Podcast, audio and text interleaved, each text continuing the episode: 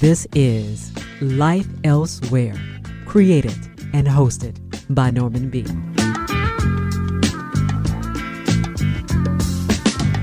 Hello there, welcome to Life Elsewhere. I'm Norman B. Well, I have two extremely different topics for you. Both are fascinating. Later in the show, Seattle based music journalist Gillian Gaar will join me to talk about her new gigantic book. It really is large. It's titled Elton John at 75. We're going to touch on the one time Reg Dwight's early days, his chance meeting with Bernie Taupin, his marriages, his work for AIDS, oh, and so much more. First, the book is titled The Biggest Ideas in the Universe Space, Time, and Motion. The author, Sean Carroll. Sean, welcome to Life Elsewhere. Thanks very much for having me. Before we go any further, I, I this is going to sound kind of odd. I, I, when I'm reading a book and I know I'm going to be interviewing somebody, I I often take the book with me wherever I go. So, for instance, yesterday evening, late afternoon, I stopped into a I guess what one would call a favorite watering hole, and I and I just sit there privately, just going through a book, and and and I did this last evening. I also happen to know a couple of gentlemen that, that frequent the place, and one of them is a retired US Marshal. And he said to me, What are you reading? And I showed him the book, and he said, Oh, and I said, He said, What's it about? And I said, Well, it's about a lot of different things, but physics comes into it. That's one thing, which is very important. He said, Oh, yes, physics. I know all about physics. My my youngest son he uh, had a major, he got a major in physics. He now works on Wall Street. And he thought that was hilariously funny. And I thought, I wonder if that is funny. So I wanted to ask you, but hold on, there's more. The other gentleman that was there at the table, um, he just strangely enough is a private detective. He used to be a work for the police, and now is a private detective. And again, he butted in and said, "Oh, what what are you reading? Who's it by?" And I said, "Sean Carroll." And he said, "What? Well, tell me about him." And I said, "Well, he he's a professor, and he's." And I said, "I, I hope I've got this right, but he's a professor of philosophy." And he said, Oh, in my job, I've met a lot of philosophers along the way, and they all think they know what's going on. Of course, he was tongue in cheek, of course. So, those two little incidents I wanted to start with to tell you about how people react, or how people that I know reacted to your book, which ties in with how I reacted to your book. I was, first of all, looked at the title, and when the PR people sent it, sent it to me, I thought, mm, this is going to be hard going. This is going to be mm. quite a slog. But it's not. It's fascinating. So, having said all that, that long introduction, Sean, did you or do you know that sometimes people completely misunderstand or they get a completely different idea about physics, philosophy, whatever you want to, whatever, whatever we're talking about? It seems to me that it's a kind of strange juxtaposition of people knowing but not knowing. Yeah, no, of course, I get all the kinds of reactions that you could possibly imagine. But what's interesting is that almost no one just says, ah, who cares? Right. Yeah. I mean, I get people who are intimidated, like, ah, I don't, I don't get that. It's very scary. And I get people who are fascinated. I've gotten free drinks in bars myself from talking about dark energy with the uh, bartender or, or with the people next to me. Yeah. And people want to understand it. And I think that's a big reason behind the motivation for the book is that I think that we underestimate the extent to which people really do want to understand these things. They might have been damaged or scared off by bad situations and experiences along the way in high school or subsequently, but it doesn't have to be that way. So I, I want to reach out to those people who maybe could be understanding much more about the universe than they currently do, but haven't quite been guided through the journey. Why do you? This is the question. Why do you think that is? Why do you think there is this this fear, this sort of uh, reluctancy for people to really delve in? But when they get a book like yours and they or you're talking about something and uh, you make it so easy to understand, but why do you think there is this this reluctance to really delve in? Well, I do think that there's all sorts of weirdnesses about how we teach mathematics and science to students in high school and elsewhere. And I think that uh, on the math side, you know it's kind of unforgiving you get the right answer or you don't it's not oh. like other other courses where you can come close and not quite but still you're doing pretty well right yes. and that can be very frustrating especially since sometimes you get a great teacher sometimes you get a not so great teacher but the the equations are still the same either way and you have to yes fess up to it. And then on the science side of things, I think that we teach science very often as a set of results, a set of true facts that you have to learn.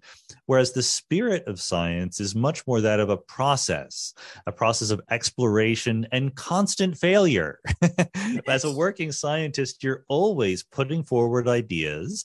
And then rather than just saying, oh, that idea is good, it's probably right, you have to really think hard about how you would find evidence for or against that idea. And I, I, wish that that kind of process were what we focused on when we taught science at a young age, because then people would think of it as kind of a fun little game. You know, it's like we do, we always challenge ourselves with these made up rules in games that we have. Here, it's the universe that is challenging us, and it's a very rewarding game to play. Thank you for explaining that. And you touched on something which is so important to me, and that is when I was in high school, I was absolutely terrible at math. And partly this was because I had this notion that why do I need to get the same answer as everybody else in class? I loved writing essays because they were very different to anybody else's. I loved art, which is what I went on to do. Uh, and that was a peculiar thing for me. So the the the, the t- I had a very good teacher in, in a math teacher who said, you know, Norman, you don't need to be trying to answer like everybody else. See if you can just do your own, figure it out for yourself. And that really, really helped. so yeah, it's interesting stuff. I, you know, you answer a lot of questions in the book that I I, I think I think about them, and I sometimes I'm driving, and you know ideas come into your into your mind. But something triggers something that triggers something, and I I think the other day I had read an article about black holes, and and I was thinking, gosh, that is oh that would be fabulous to to to know more about black. And then lo and behold, I'm reading your book, and you talk about black holes. So just for a layman like me, what are we really talking about when we talk about black holes? Well, this is one of the big payoffs, I think, of the book. You know, like I said, it's not that long of a book, yeah. but there's a, a, journey to get there. And the final chapter is called Black Holes. Yes. And this, I mean, not to give, not to keep things mysterious for too long, oh, yeah. a black hole is a region of space where the gravitational field is so strong that nothing can escape it, not even light. You would have to move faster than the speed of light to escape, and nothing can do that. But the question is, should such things exist? And the great part of the story is that nobody wanted them to. Nobody was trying to invent black holes. As soon as Einstein wrote down his equation in 1915, his famous equation for the gravitational field of a curved spacetime, a couple years later, Karl Schwarzschild, who was a German as astronomer who worked in it was during World War II, and he was actually in the German army calculating trajectories for artillery shells at the front. Uh, but in his spare time, he learned general relativity, Einstein's theory of gravity, and he solved the equations. And Einstein was shocked because he didn't think the equations would be that easy to solve. But lurking in that solution that Schwarzschild found is the idea of a black hole. But neither Schwarzschild nor Einstein ever understood that idea. I mean, Einstein died in the 1950s, and it wasn't until the late 50s, early 60s that scientists, physicists really appreciated the fact that Schwarzschild's solution to Einstein's equation means there are black holes. We yes. really had to fight to understand that better. And the way I like to put it is the equations are always smarter than we are. That's the great thing about physics is that Einstein. Came up with a general idea and then the idea it belongs to everybody it's not just einstein's idea you know anyone can use it i i personally understand more about general relativity than albert einstein ever did not because I'm smarter than Albert Einstein, no. but because I live later than him, and we've learned yes. a lot about it since his time. So this this leads me to ask you this question that's been bothering me after reading your book: is if Einstein, was alive today with the knowledge, as you say, that you have, and the knowledge that we all have, and with computers and the and the ability to be able to to do what we can do, do you think Einstein where would Einstein be? How would we rate Einstein now with the knowledge that he had then to, to, to versus what he could have now? You know, I don't want to break any news here, but Einstein was a very smart cookie. he would have been fine. Uh, you yeah. know, what, what was great about Einstein, there are two things I think that were great about Einstein. There's probably more than two, but the two things that stand out that I talk about in the book is number one, he had an amazing physical insight. You know, he was really a physicist's physicist when it comes right down to it. I would put him and Galileo in my top two at figuring out how to simplify a complex situation down yes. to something that really gave you insight, right? And in terms of pictures and thought experiments, you know, not writing down long equations. The other thing that distinguishes Einstein was that he was he was very good at math, but not great. He was not a mathematician himself. He really didn't want to learn any more math than he needed to. Yeah. But when he needed to, he did. Yeah. And when he when he realized through his physical insight that the correct way to think about gravity was as the curvature of space-time, he didn't know anything about the mathematics of curvature and, and geometry, but one of his friends from university, Marcel Grossmann, was an expert. And so Einstein got tutoring from his friend until he knew enough about this, at the time, newfangled theory of mathematics to apply it to the physical world. Yes, so well put. You know, one question that I often ask authors who write nonfiction books is about their preparation, is about the, the, the work they put into the work. And I was thinking with you, with Sean Carroll, yes, of course, you had to you had to do preparation for the book. Yes, you had to do research, but you you also had so much already to talk about, so much to put to put in into the book. I was just wondering about for you, for Sean Carroll, whether this was just a very straightforward task to write the book, or or, or, or was it a, one of those things where you had to edit yourself along the way? Did well, you... these yeah, books, please. this book started with a series of videos that I did uh, when we locked down when the pandemic came along and I wanted to. I thought that you know, trying to offer something to people out there who were stuck at their homes, I would get do a series of videos that helped explain some big ideas in the universe. But my, I was doing two videos, an hour long each, every week, so it was quite a rate of things happening. And so my self imposed rule is that I wouldn't talk about anything I didn't know about already. so I was just explaining things that the working yeah. physicist should know. Now, but when it comes to the book, it's a little bit different. So, two things made it more than just that amount of work. One is I, I really, really wanted to make it as accessible as possible, right? Yes. I mean, for the videos, I just basically chit chatted in real time. Yeah. And there's an effort that needs to go into figuring out what you can leave out yes and what you really need to like lovingly slowly go over in detail and you know yes picking and choosing that. And I'm about to go on a little tiny mini book tour where I will give a one hour long public lecture where right. I show you Einstein's equation and I explain what's in it. And that again is a challenge to, you know, really distilling it down to the essence. And the other part where research is involved is because I love talking about the history of how these things came to be. And physicists are terrible generally about knowing the history of their own field and so you're always discovering little nuggets of of fun stories along the way whether it's Isaac Newton getting into uh, an argument over letters, a correspondence argument with Gottfried Leibniz. Today it would be an email, but back then they were sending letters back and forth, and how that was actually uh, facilitated by the Princess of Wales, by Caroline uh, of Ansbach, who was a, a royal uh, in the court, who eventually became the Queen of England, but she had been tutored by Leibniz, by one of the great scientists of her day. And then she moved to England, and Leibniz was afraid that she would fall under the spell of Isaac Newton. So he warned her against that. And she mischievously started Newton and Leibniz arguing with each other. And there's just hilarious sets of stories like that that illuminate the fact that at the end of the day, it is still a human endeavor.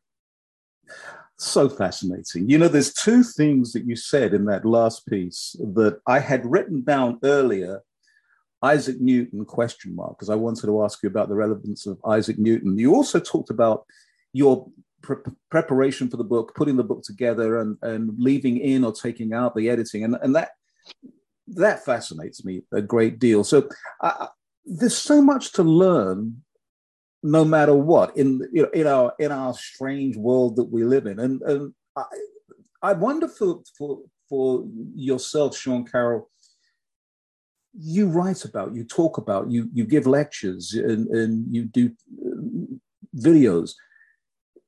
Do you at some point say to yourself, I I just need a break. I just need to stand back. I mean, is your brain sometimes just like, gosh, I'm I'm overloaded with information? Well, there's good news and bad news, uh, depending on whether you want to be overloaded or not. I mean, yeah. I absolutely am overloaded uh, with many, many things going on in my yeah. various roles out there in the world. You know, I'm a university professor. I have the podcast. I write books, etc. Um, but the good news is, and this is very, very intentional, is that I'm doing very a very large number of different kinds of things. So. I'm not doing the same exact thing over and over again. This is what right. keeps me fresh and energized. This is why I have my own podcast called Mindscape, where I don't just interview physicists or philosophers. I interview economists and musicians and uh, yes. uh, writers and so forth. And it's that constant difference of kinds of ideas and kinds of things that we're talking about that keeps me engaged and, and really, really excited about what's going to come next. Yes, it was really a bit of a kind of backwards question because I, I totally presu- presumed the answer that you were going to give, and I and I was being a little somewhat tongue in cheek, asking if you're somewhat overloaded. What was the the the big uh, discovery for you, if if there was one, in putting the book together and looking back? You know, you do that thing where you've got it and you go, oh, okay, let me just let me just reappraise what I've done. Was there something that you you thought to yourself, gosh, I hadn't thought of that before? Well, when I first started the video series, my idea was I would take a word like time or entropy, a concept, a big idea, and I would explain it for, I don't know, 15 or 20 minutes, and we would call it a day. and what I discovered was, of course, as a professional physicist, I'm tempted to include some of the details, and those details end up involving equations, right? And there's a usual conventional wisdom that, as Stephen Hawking said in his book, every equation in your book cuts your sales in half. Yes. And you know, my new book has about 100 equations. So you can do the math. I'm going to owe money by the end of uh, the whole process. But what I realized was of course, when we teach physics students their craft, we do so with an eye to making professional physicists. So we teach them not only the ideas, but how to manipulate the equations, how to solve them in a wide variety of circumstances. And it takes years, and, and that's perfectly fine. That's okay. And then when we talk to people who are not professional physicists, we think to ourselves, can't use equations. That would turn everyone off. No one will ever get it. There's a huge gap in between these two perspectives where you can say, look, I would like to give you the ideas. I'm not going to train you to be a professional physicist. There's not going to be homework. I'm not going to make you do problem sets or anything like that, but I will give you the equations and explain to you what they mean. And the revelation was by taking that philosophy, you can go very far, very fast. You know, we start in chapter one of the book, we start with things in the universe that don't change, right? Conservation of energy. It's just the same amount of energy at all moments of time. It can't get simpler than that. And by the end, you're doing tensor analysis and solving Einstein's equation. And it's just very, very impressive to me. And I'm surprised I didn't realize it sooner how far you can get by just focusing on the ideas rather than the nitty gritty of having to solve the equations. I'm so glad you explained it like that because this is something as as I picked up the book, the first time I picked up the book, let's turn it the right way around. Um, I'm thinking myself, I don't think I've seen a book with this many equations in. And I, and I, and, and I first of all, it was kind of for somebody like me that, that is kind of scared of mathematics.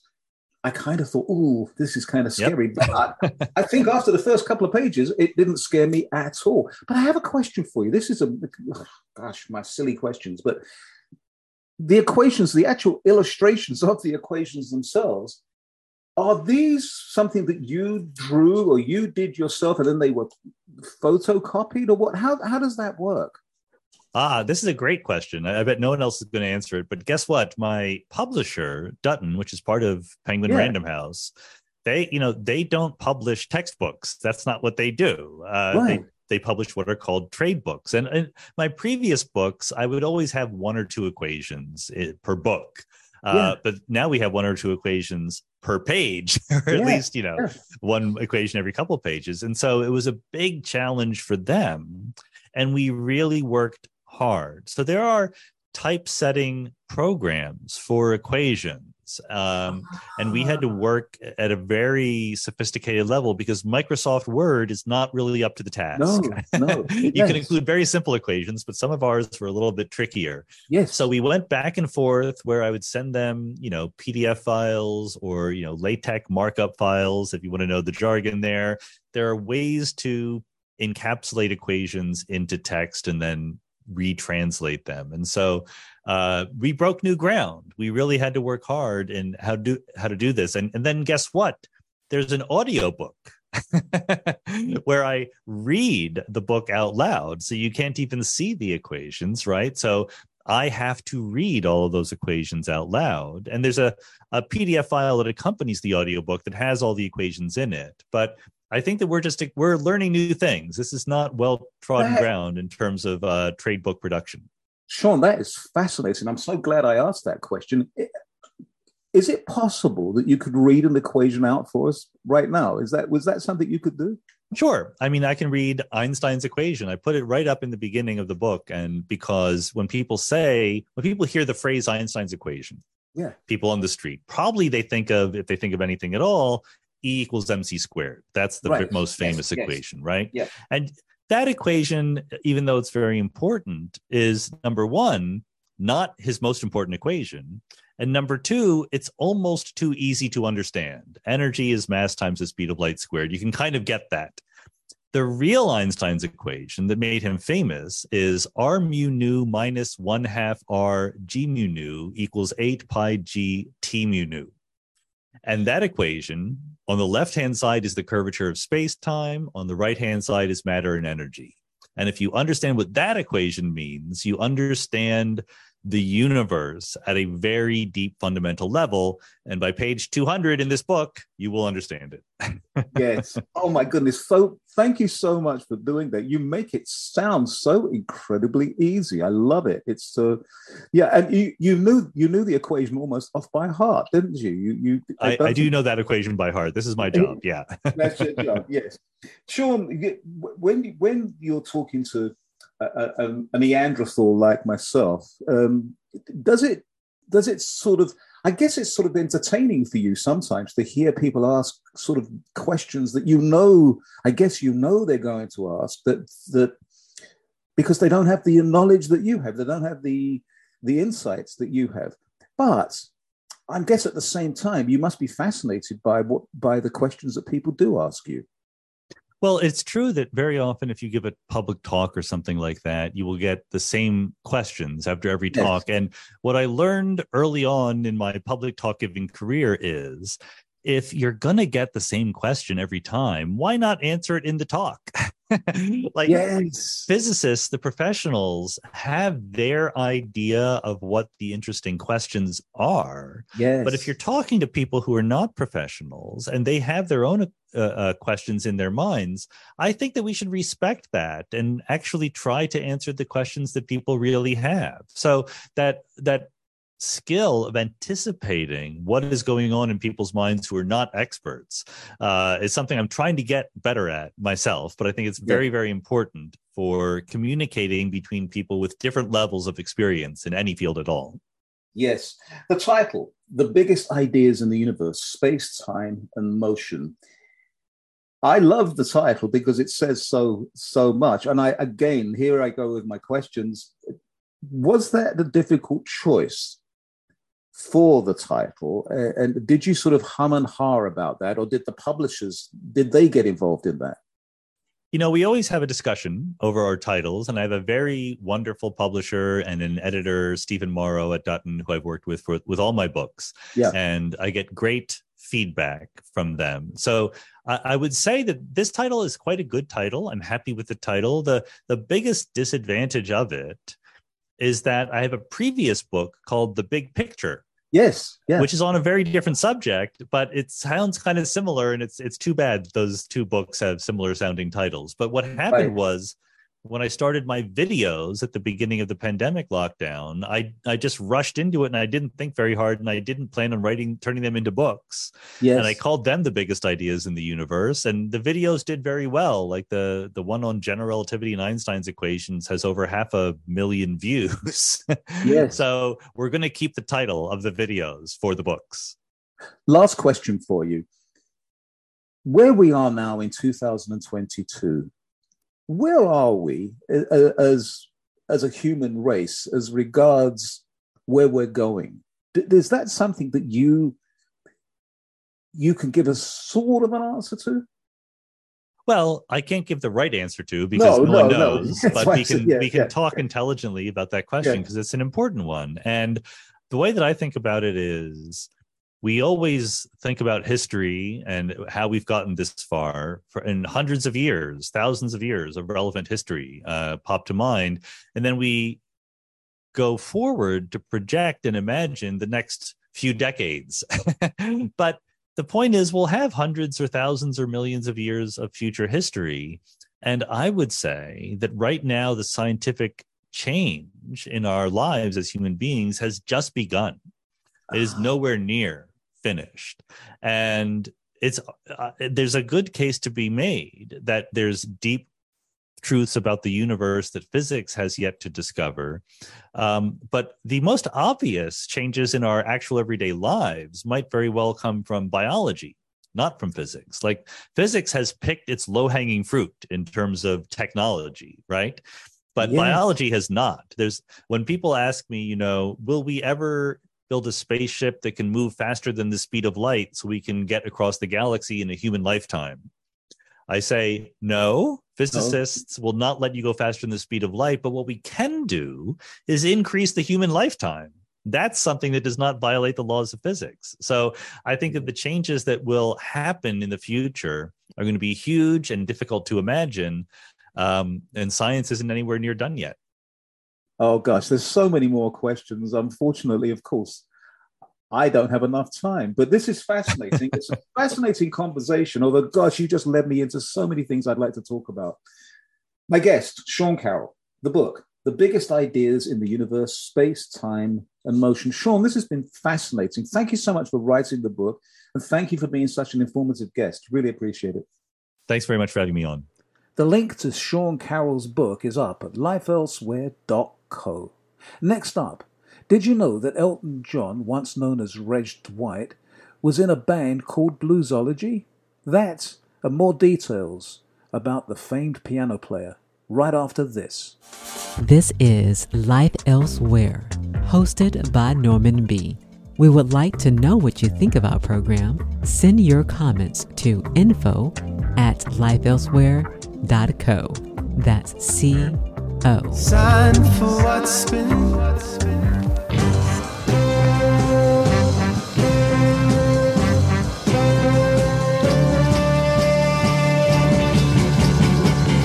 When you hold me, or when you thrill me, my heart just sets on fire.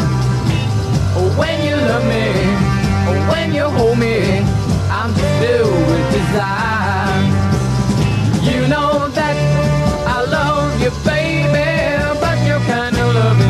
This is one Reg Dwight with Bluesology from 1966, a single titled Mr. Frantic, written and sung by Reg, aka Elton John.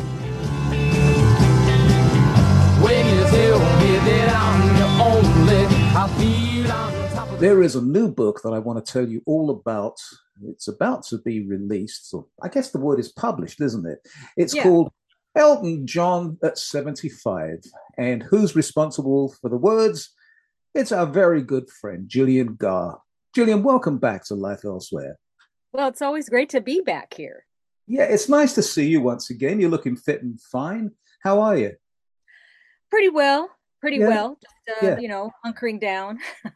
Now, every time we speak, you've got a new book that uh, is about to be published. And this one is titled Elton John at 75. And I should let my listeners know we'll have a we'll have an image up on our website, but it's Elton John with the whatever the what, what is that symbol? It's the at symbol on your keyboard, isn't it? So we use Yeah. it on Twitter and everything. So it's Elton John At. symbol 75. Yeah.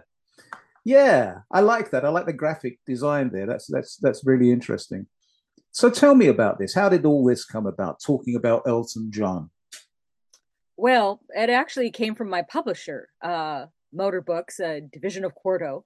I'd done books for another of Quarto's imprints, Voyageur. That's how the editor knew about me. Ah, okay. and um, they decided they wanted to do this new series artist at 75 so far it's been at 75 i think they might change some of the years um, they they just did one on david bowie that was the first in this series and mine was the second And what was great was that they had decided these were the artists they were going to cover they were just looking for a writer which is always great because then you don't have to pitch to the publisher the Right. publisher's already going to do this book they you just have to convince them that it that it's you that should do it for them and uh, i had just done a cover story on elton john for goldmine magazine oh, in connection with uh, jewel box that big box set he put out of eight Yeah. cds yes. that um, had a lot of rarities on it and this fabulous book with it.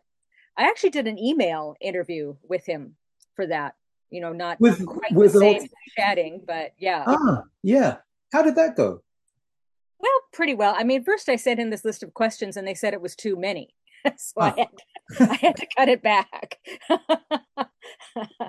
I mean, of course, you always assume it's the person that's that's giving them the answers, and Right. not Exactly. but- yeah. yeah, it sounded enough like him. Um, also, Goldmine's a record collecting magazine, so I knew I kind of had an in there. Because so I had a couple questions that were just specifically about collecting, which I Yes. knew he'd like because not everyone's going to ask him about that. Right. What format he liked best and those kind of things. What did he say about that? What format does he like best? Oh, vinyl. Vinyl. you Yeah. know, the yeah, yeah. sound. There's so many, so many advantages. Um, when you hold it, you know, it wasn't the same ever holding a CD. Maybe a nice CD box set, but even that's something more you admire, not something you pick up and study. Like, Yeah, yeah. I, like I did, and I'm sure you did growing up. You had Absolutely. an Yeah. album, the 12 inch album cover, and then reading everything on the back like you're trying to crack the code. Yes.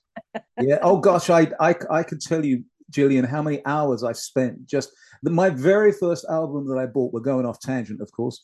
Was the British release of Elvis Presley's first album, and oh. it didn't have any copy on it at all. On the front cover, all it had was this gorgeous photograph of this Greek god called Elvis, and on the back it had another photograph and it ju- all it had was a list of the songs on it. That's all it had nothing else. It was a mystery to me. I mean it was just oh god i, I love that album cover so much Well, you know, Elton was a huge Elvis fan himself. He probably had that same record. probably Um, did yeah. he- yes. he wrote in his uh, autobiography me he writes about seeing a picture of elvis in a magazine and just that's one thing i put in the book. I said it, it it's hard for people today to understand just how completely out of this world elvis looked back then. He wasn't just different he was shocking. And Yes. I've heard that especially in britain um, which you know people there didn't have as many television sets let's say.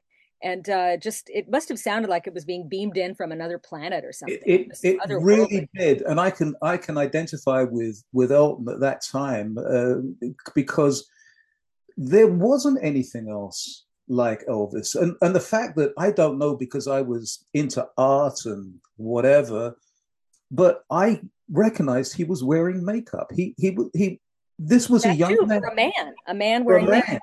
and he did it himself. I mean, the story is, as you may know, is that he didn't have anybody tell him to do that. He did it. He put makeup on himself, which is just it blows my mind. It really does. That was the, that was a great way to to get together with girls too. Had asked them for their makeup tips. That's right. Yes, yes, indeed. So Get let's to help with his makeup backstage. yes, let's get back to Elton. Lots and lots of stories have been told. There's been books, there's been movies. I mean, there's so much. When you took on the task of doing this, this I should let everybody know, it's a colossal book. It comes in a box. I mean, in a what do you call, what do you call that? That it A comes in slip case. A slip case. Yes, yes, and it has a, a pull-out um, um, discography. No, is it? No, it's got two pull-out pages. Um, Yeah. yeah. Can you describe those? Well, let's see. I wasn't even sure how this was going to look myself until Yeah. uh, I got it. I I knew there was going to be a timeline because I had to provide the text for the timeline, and that you pull out. But I didn't realize there was also going to be a pull-out illustration, and then there's packet of stuff. There's this envelope you get that is a packet of like little memorabilia type things. I had no idea that was going to be in there. Um, I probably didn't. Well, by then I would have known it was a slipcase because I it's probably mentioned that way in the press release. But yeah, they tried to make it. Um, I don't know, kind of like a little goodie bag or something. More than just a book. You got all these little embellishments. Yes. Do you think that this is specifically for fans, or is this a book that it's for the general public?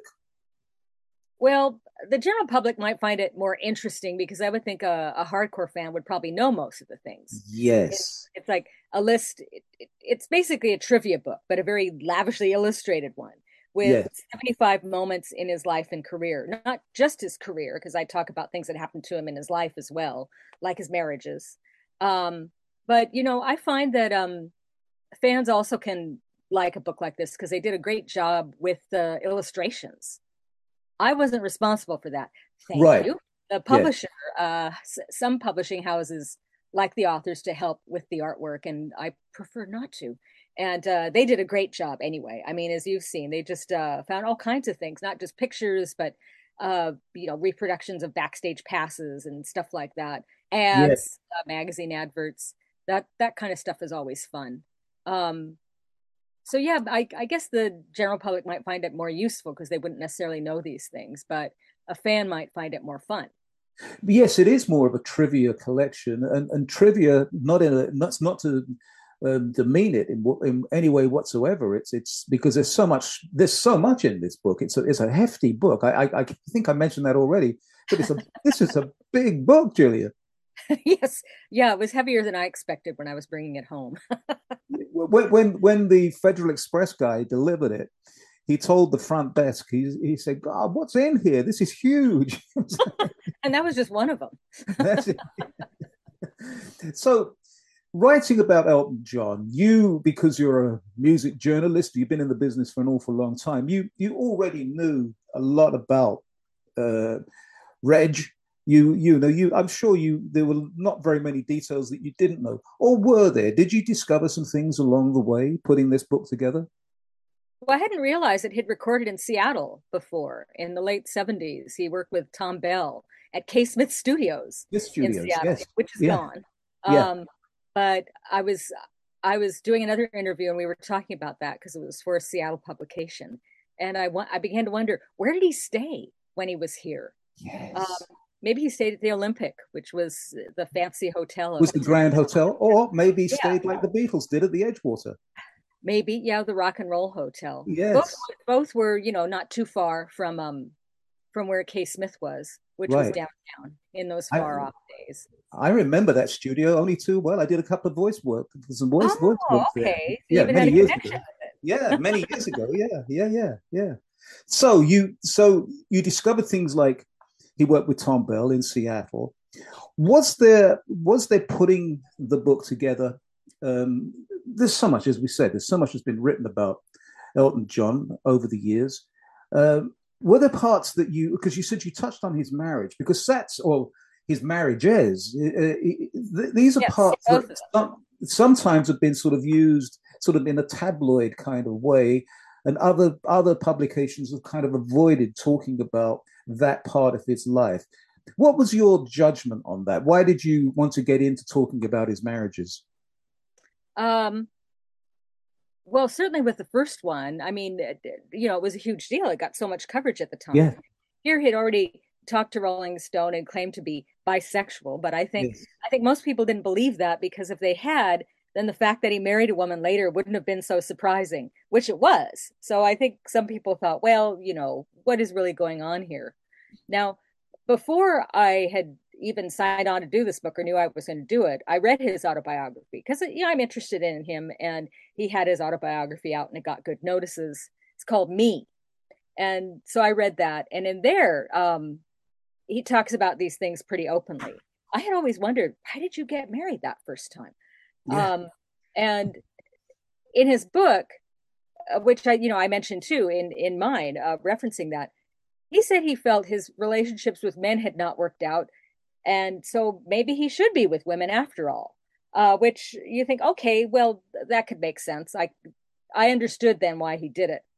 But then his he, he writes further in his book, what he learned was that it, it wasn't that he needed to be with a woman, it was that his real problem was his substance abuse.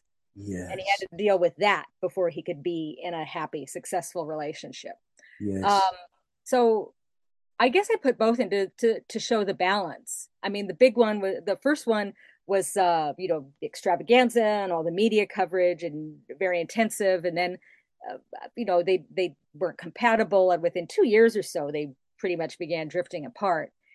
So that was sad, but I felt it was important to put the other marriage in later because it's been happier and just just so overall successful. Just know, we're yeah. picking moments in his life and not just the career things. Although now those two have blended because his husband is now his manager as well. So right.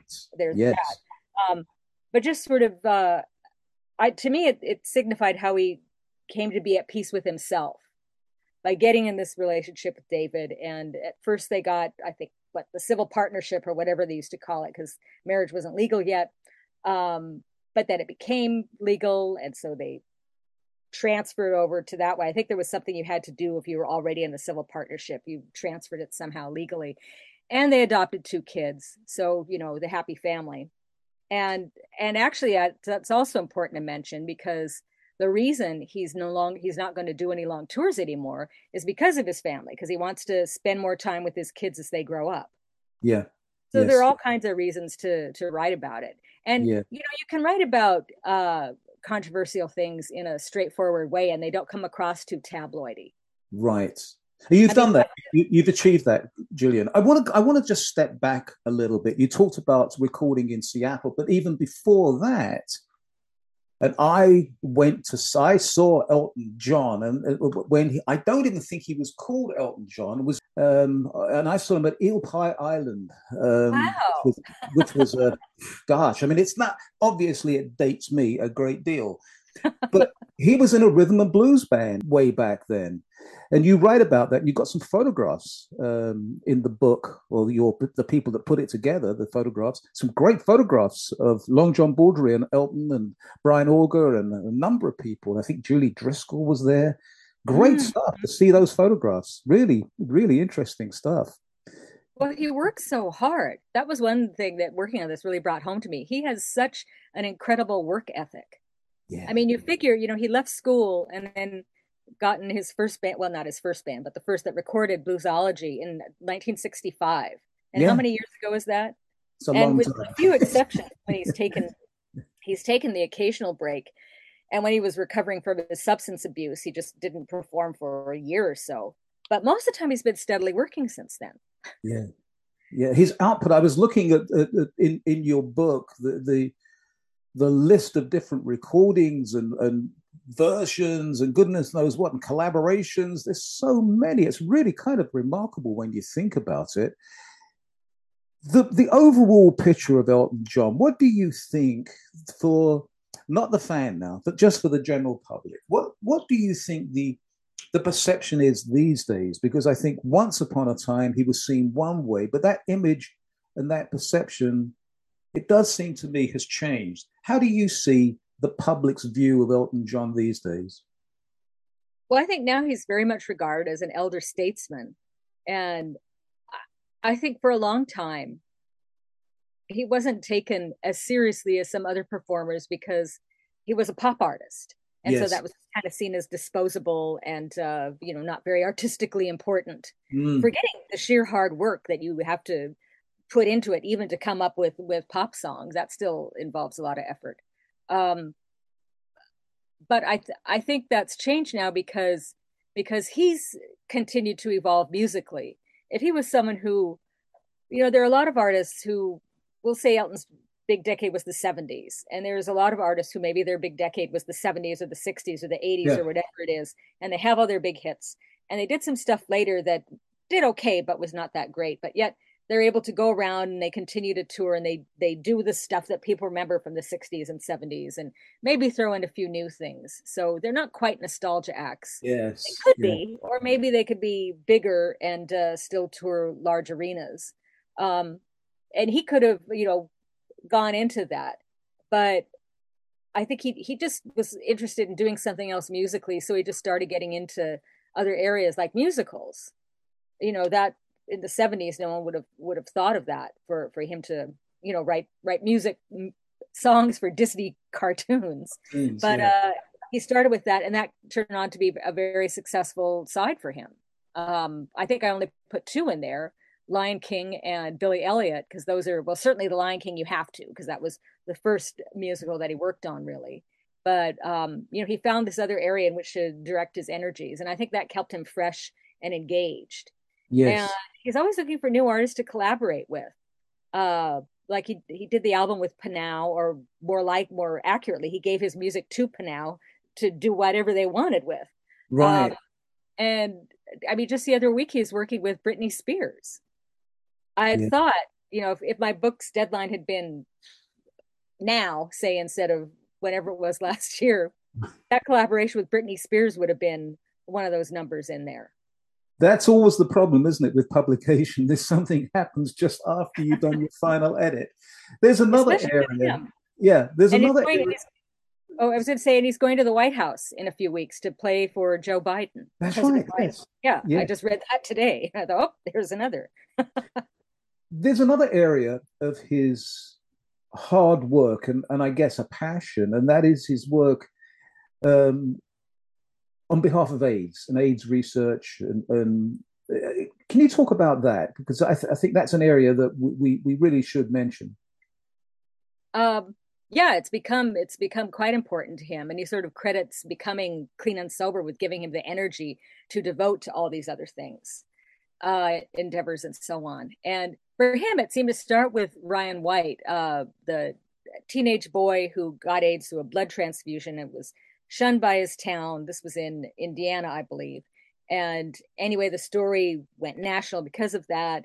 And Elton became his friend and a friend of the family and was there when Ryan died eventually. And he said, uh, being involved with that, seeing what the family dealt with, how they dealt with things, he really felt it was incumbent upon him to step up and do more, especially now as an out gay man. And he said he'd done things like, you know, given money to charities and been on an AIDS benefit single, but he felt this just isn't enough. I have to do I have to do something more meaningful and more substantial.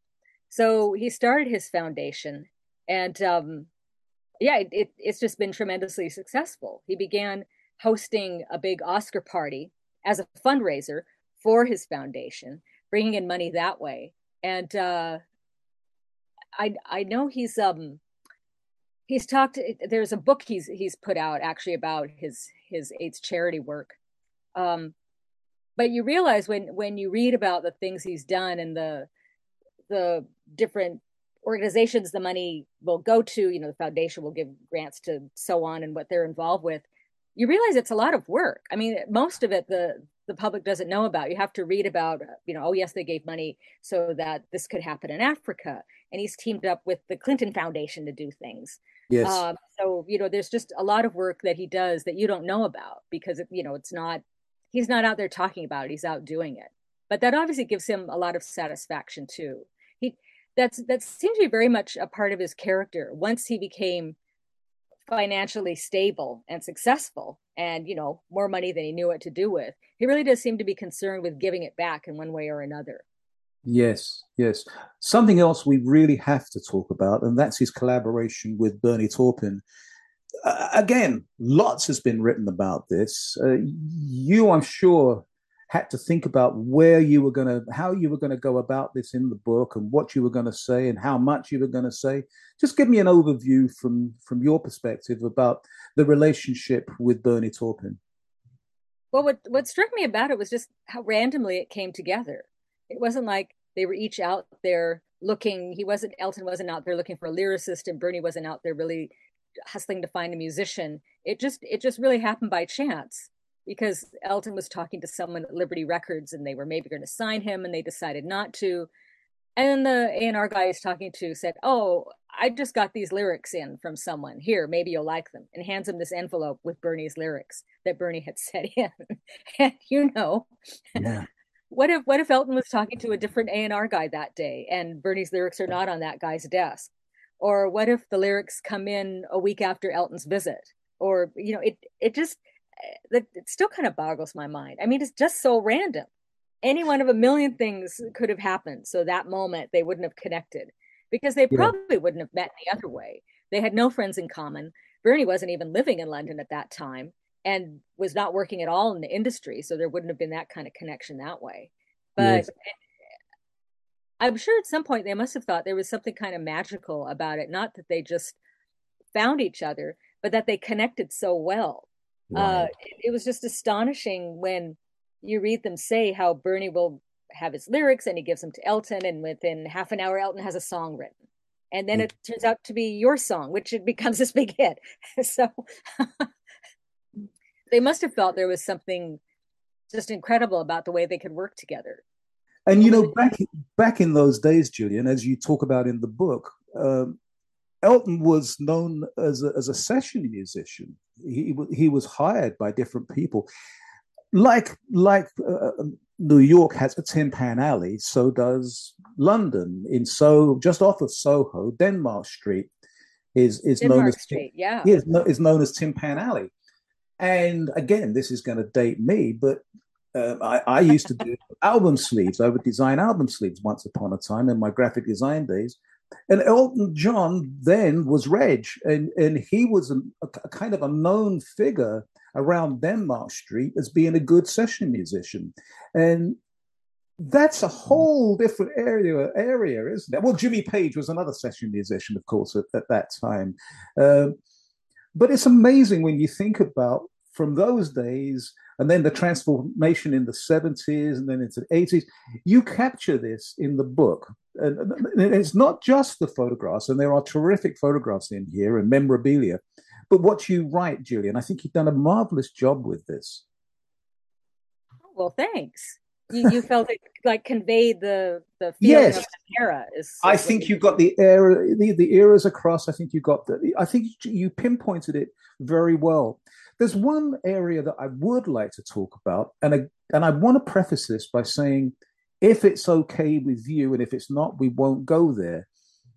But I did note in the book that it says in small print, this has not been authorized. I'm, I'm just, I'm, I'm not using the actual words, but it's not been authorized by Elton John or Elton John's company or whatever. Is that something that we can talk about? Is that a, is that an issue? Um, I, I suppose we can. Yeah. Yeah. Yeah. I just I just wondered with with something that's not like a not non-authorized biography, etc. Does that present for you as an author? Does that present any problems? Um, with this kind of book, I would say no because it's yeah. a pretty general book. Uh, you know, I was the contract specified fifty thousand words, which might sound like a lot, but it it really isn't that much, and particularly when you're covering a career that long. Yes. So you know, you're pretty much just going to do a general overview. Um, yeah. uh, if you're and actually, if in other instances, if you're doing an in-depth biography, for example, I mean, I think it's better to I'd rather read a biography than an autobiography. An autobiography, uh, of course, written by the person and just sort of authorized by them because they're writing it. Yes. But in a biography, I think you can um, be more objective. And if there's kind of different levels of of involvement too. You know, there's one where the subject has no involvement whatsoever, and then there's some, and that can be trickier, where the subject cooperates, meaning they'll agree to be interviewed, but it's not authorized. Right. Authorized is where they can oversee it. And sometimes people cooperate on biographies and find out they're very unhappy uh, with with what came out. No. uh, Yeah. Like Jan Wenner with um, Joe Hagan's uh, Sticky Fingers biography of Jan. They were going to do a big promotion thing together, but then Jan decided he didn't, Didn't like like- it. yeah, yeah. And now he's got his own out. Um, but yeah, uh, as far as a disclaimer, maybe they just feel they have to put that on there. Yeah. Last question. After writing the book, putting it together, knowing so much about Elton, got a favorite Elton John song? Well, I always like Crocodile Rock. I suppose Ah. that's uh maybe that's the the first one I really got into. I mean, I remember when that one that one came out. I yeah, I just I just love the sound. And what one fun thing about doing this was learning that Elton John himself can't stand Crocodile Rock and he's sick of playing it. And one thing he's looking forward to when his tours stop is he says he's never going to play that song live again. So I find that very very amusing. He, you know, he's a good showman, and people that come to see him, they want to hear Crocodile Rock, so he'll do it. But uh, he'll give it to them. He's happy with giving the people what they want. But Yeah. but when it's done, and I think you know he's not done performing live. I think it's just he doesn't want to do any long tours like this anymore. Got Uh, sounds like we won't be able to hear Crocodile Rock again. Okay. But, Well, but I also had a fondness for "Funeral for a Friend," the opening instrumental from Yellow Goodbye Yellow Brick Road. Yes, yes. It's a fascinating book. I think you've done an extremely good job, Gillian. You always do. And and, and thank you for, for sharing some of your insights into the book. And thank you for doing it. The book is titled Elton John at 75. A link will be up at lifeelsewhere.co. Gillian Gaar, thank you as always for joining us at Life Elsewhere. Well, thank you, and you're welcome. Thank you to my guests, Sean Carroll and Gillian Gaar. My email address comes up in just a moment, so jot it down, won't you? And send me a question or two. Thank you for listening. Till next time, be well, be safe, and as always, you know it makes sense. Be nice. Bye bye.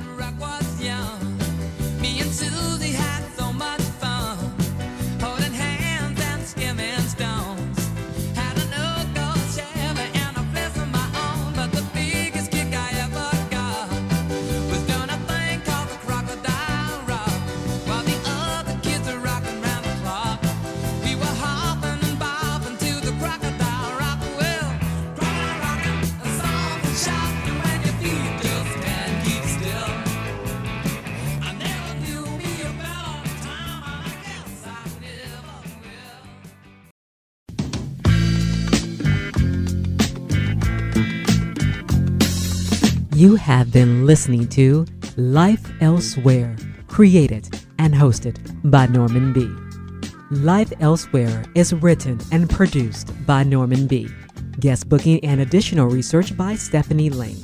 Behind the scenes assistance by James Van, Bruce Goodman, and Allison Klein. We love to hear what you think about Life Elsewhere. Send your questions, queries, and comments to info at co. That's C O.